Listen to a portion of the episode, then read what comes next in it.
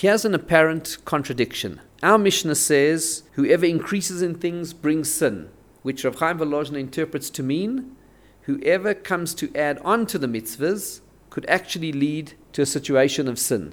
On the other hand, we have the very first Mishnah in Pirkei Avot, which says, "Va'asiu siag Torah," make a fence around the Torah in order to protect the mitzvahs of the Torah. Add on a fence to ensure that the mitzvahs of the Torah are not transgressed. How do we resolve this apparent contradiction? Is adding on something positive or negative? How do we put it together?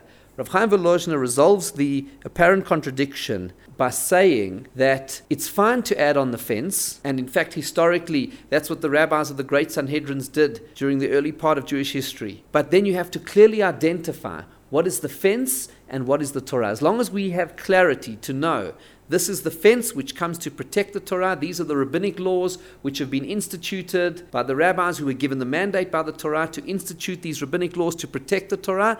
Then that's fine.